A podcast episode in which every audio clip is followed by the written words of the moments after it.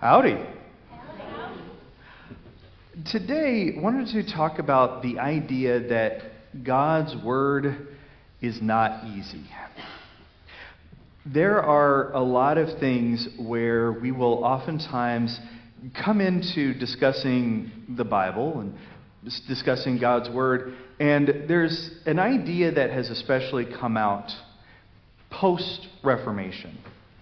It's the idea that because everyone can and should be able to read Scripture and be able to understand it in their own language, that therefore everything in it should be automatically easy to understand and perfectly clear from the very beginning.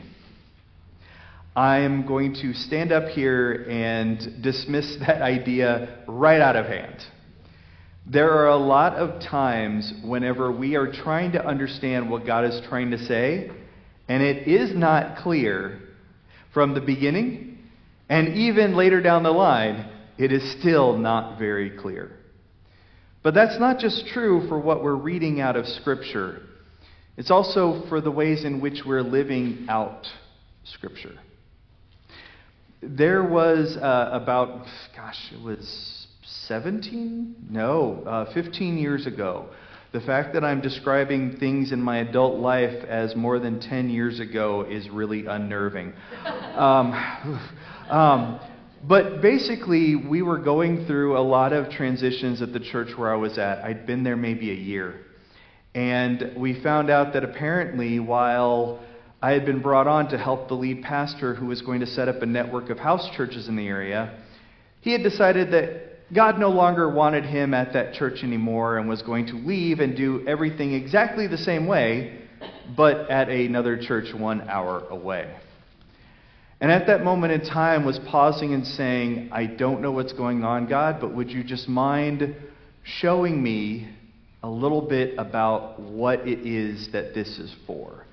Well, at the time, I'd been helping out another church with youth ministry. So between the two of them, we were looking at possibly splitting my work between our church and another one where I'd be able to do youth work between the two of them. But over the course of two weeks, ended up finding out that not only did apparently nobody on leadership team seem to realize what we were doing, but then decided that my call's associate pastor was going to disappear altogether. So, in the course of two weeks, went from finding out that I might possibly become sole pastor to no, you're lo- no longer going to be pastor here at all in the next month. The thing is, is that at that moment in time, I was sitting in front of a regional vice president for our district, and I cried like a baby. Not one of my proudest moments. But also at the same time, what became difficult was that then I was asked whether I needed to go talk to a counselor for the next six months because I cried at losing my call. The thing that I discovered at that moment was not just the fact that oftentimes we think we know exactly what path we're supposed to follow, and yet out of nowhere, it'll just change suddenly. But also realizing that when we struggle and when we have those moments of hardship, that oftentimes it's easier in the church to think you're just not strong enough to handle it instead of pausing and saying, maybe though we're just supposed to support and love one another in the midst of these things. See, following God's word, it's not easy. It's never going to be, and it's not meant to be. Two passages that we have today end up emphasizing that very vividly. You see, whenever Abraham was being promised that he was going to have a nation. This was very late in life. And not only that, but having been told this, it was many years before he and his wife Sarah had Isaac. Now, I'm not a biologist by any means, but I'm pretty sure that whenever men are 99 and women are 89, that there are certain things about men that don't work the way that they always did. and that there are certain things about women that don't work the way that they always did. I am pretty sure that Abraham and Sarah both knew this as well. But in the midst of this, as God is still saying, I have a plan for you. The thing about Abraham and Sarah, though, is that while God kept affirming for them a covenant, they were pretty sure that they needed to take things into their own hands and make sure that everything fit the way it was supposed to. This is why it was that Abraham ended up having Ishmael by one of his wife's concubines, which ended up causing much hardship not only for their family, but also for many years the descendants of both Isaac and Ishmael would end up having conflict even in many ways today. By trying to jump in and instead of pausing to have patience and compassion for what God was doing in their lives, is instead they figured we know how best to make sure this works. Oftentimes, God sees our stumbling and has to complete his plans by going around us. And that's one of the things that we end up seeing here is that while Abraham and Sarah they saw what God had promised, but they were also starting to get a little impatient, but also wondering how God could possibly do things when it didn't seem to match their plans very well. Are there ways in which God is causing us to wait on Him? Are there times whenever we're saying, God, I know that this would be something you would want, but why haven't you worked it out yet? Why is it that you haven't quite shown me how this plan, this path, is supposed to go just yet? Or how is it that oftentimes we think of God's blessing in our lives as flawed? it doesn't match what we're expecting God to be doing. It somehow doesn't quite fit our image of what we were expecting of Him. And then we start to see it as somehow flawed. That somehow maybe God isn't doing what it was that we were expecting Him to do because it's not quite matching our time frame, it's not quite matching our template. Or even more than that, is maybe to ask you a question straightforward. Do you want the blessing from God that you have in mind? Or do you want the blessing from God that God has in mind? It definitely takes a long time, and I can say that firsthand when you think that you've seen either other people or even yourself sabotage God's plan and you keep wondering how you're supposed to scramble to fix it. The thing with this is that it goes even beyond Abraham and Sarah, and it goes to our gospel passage as well. See, Jesus is asking Peter, Who do you say that I am? And I want to make sure I point something out to you. When Jesus says to Peter, Who do you say that I am? This isn't you in the singular form. He's not just looking at Peter. This is actually y'all. Okay? Which in reality is, which means that um, they needed to have more Texans when translating the Bible. I, they really would have done a much better job if they had our lingo and vocabulary in there. Even all y'all would have been really helpful for some other passages. I'm just saying. I don't think they had Whataburger listed in here, but I don't think it was kosher either. With it, though, is he says, Who do y'all say that I am? See, Peter's not just speaking on his own behalf, they'd been talking about this. Peter just happened to be the first one to say it. And he's saying, You are the Christ. You see, this is different from a lot of what other people had said. You may be wondering why would anybody think that Jesus was John the Baptist? They were clearly two different people. Well, yes, but not everybody had met John the Baptist. And also, don't forget, Herod had killed John the Baptist and was being haunted in his own mind by John the Baptist. But also, some people thought maybe Elijah, because Elijah was meant to herald the end times, the coming of God's future kingdom. They thought maybe he was just another prophet. But you see, he was more than just meant to be a prophet, is that he was meant to be the prophet that Moses had foretold. Why the prophet that Moses had foretold? Because the prophet that Moses had foretold was meant to come and be the king. This was not a safe choice of words. Peter saying this is not just lip service. How many times do we say the name Jesus Christ and we just think of Christ as being Jesus' last name? As if that's what's going to be on his mailbox somehow and let us know we've got the right address?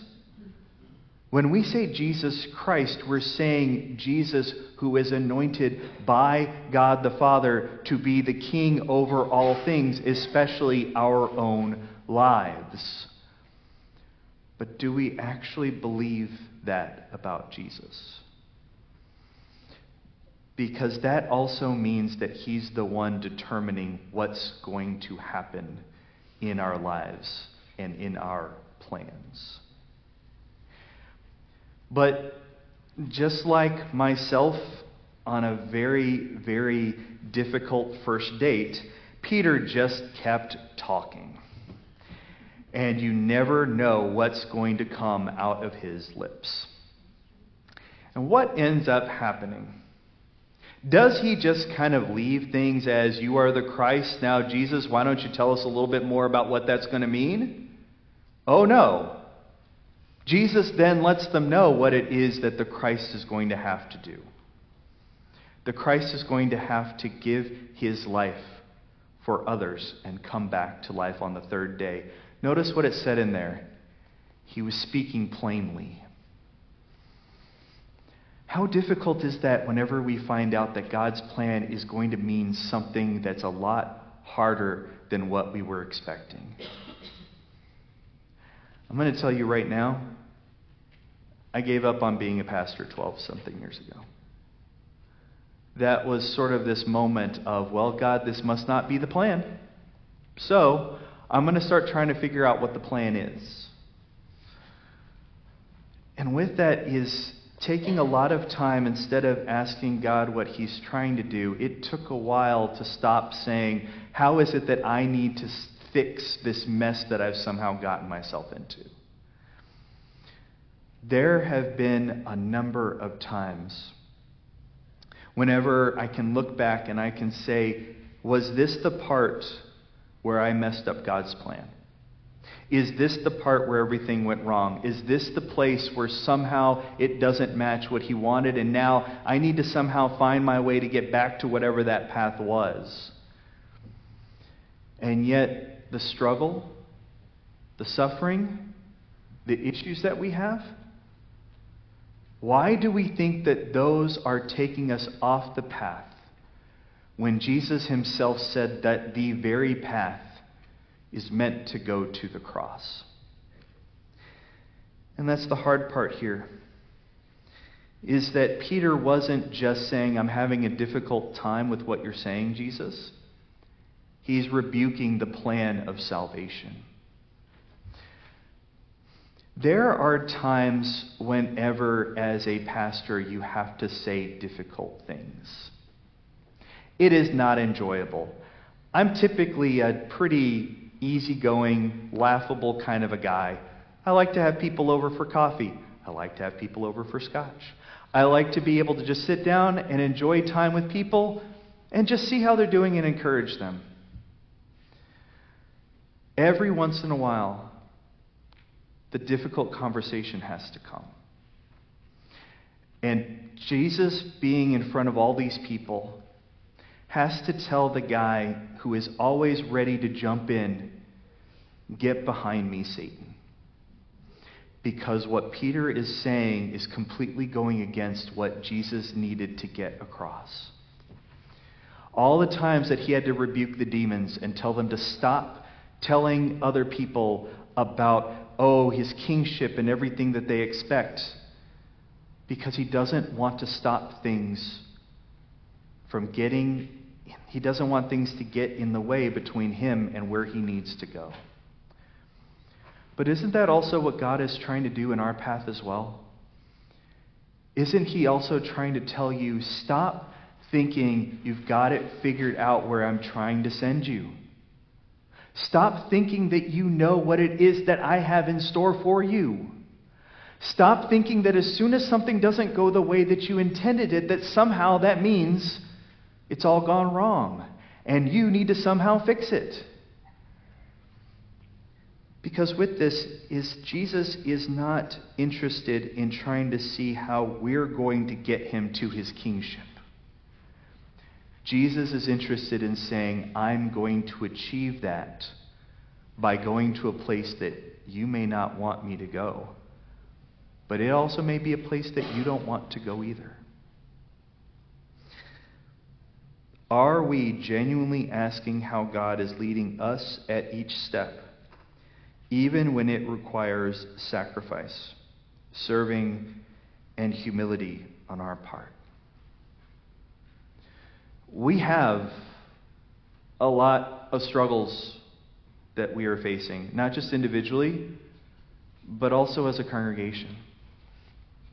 There are a lot of things that not only we've been through over the last year, but also the last four years, also the last 10 years. Things at this moment in time do not look exactly the way that many people have thought that they would. But that does not mean that God is no longer doing his work. But That also means that you may have a lot of hard things in front of you for it. There may be some times in which there are people in your life that you are actually meant to have difficult conversations with. There may be some things where other people need to have difficult conversations with you. There may be some things at which you're going to realize that you are going to need to put forth extra effort we have a lot of challenges for you. But there are a lot of things that maybe you're sitting back and saying, hey, this is a season in my life where I just want to be passive and just let things kind of just wash over me. There is no part in God's Word for that. Your part in this is active and meaningful right here and right now. And I can't promise you that whatever that old way of looking at things is going to be is necessarily going to fit very well with God's plan going forward. But what I can tell you is that you also can't mess it up. Your issues, your times of pushing back on God, doesn't stop the fact that God's love and forgiveness for you has overcome it. And it doesn't stop the fact that God's love and forgiveness has overcome what the world is trying to do as well. So for you today, if you're still looking to pursue what it is that you want over what it is that God has in mind, then my my challenge to you today is to let it go. Let it go. Because what God has in mind for you is so much better than what it is that we thought we had in mind for ourselves. So today and always, whether with you or in spite of you, God is still calling you to his path and to his ways. How are we going to listen and to follow, starting with ourselves? Thanks be to God.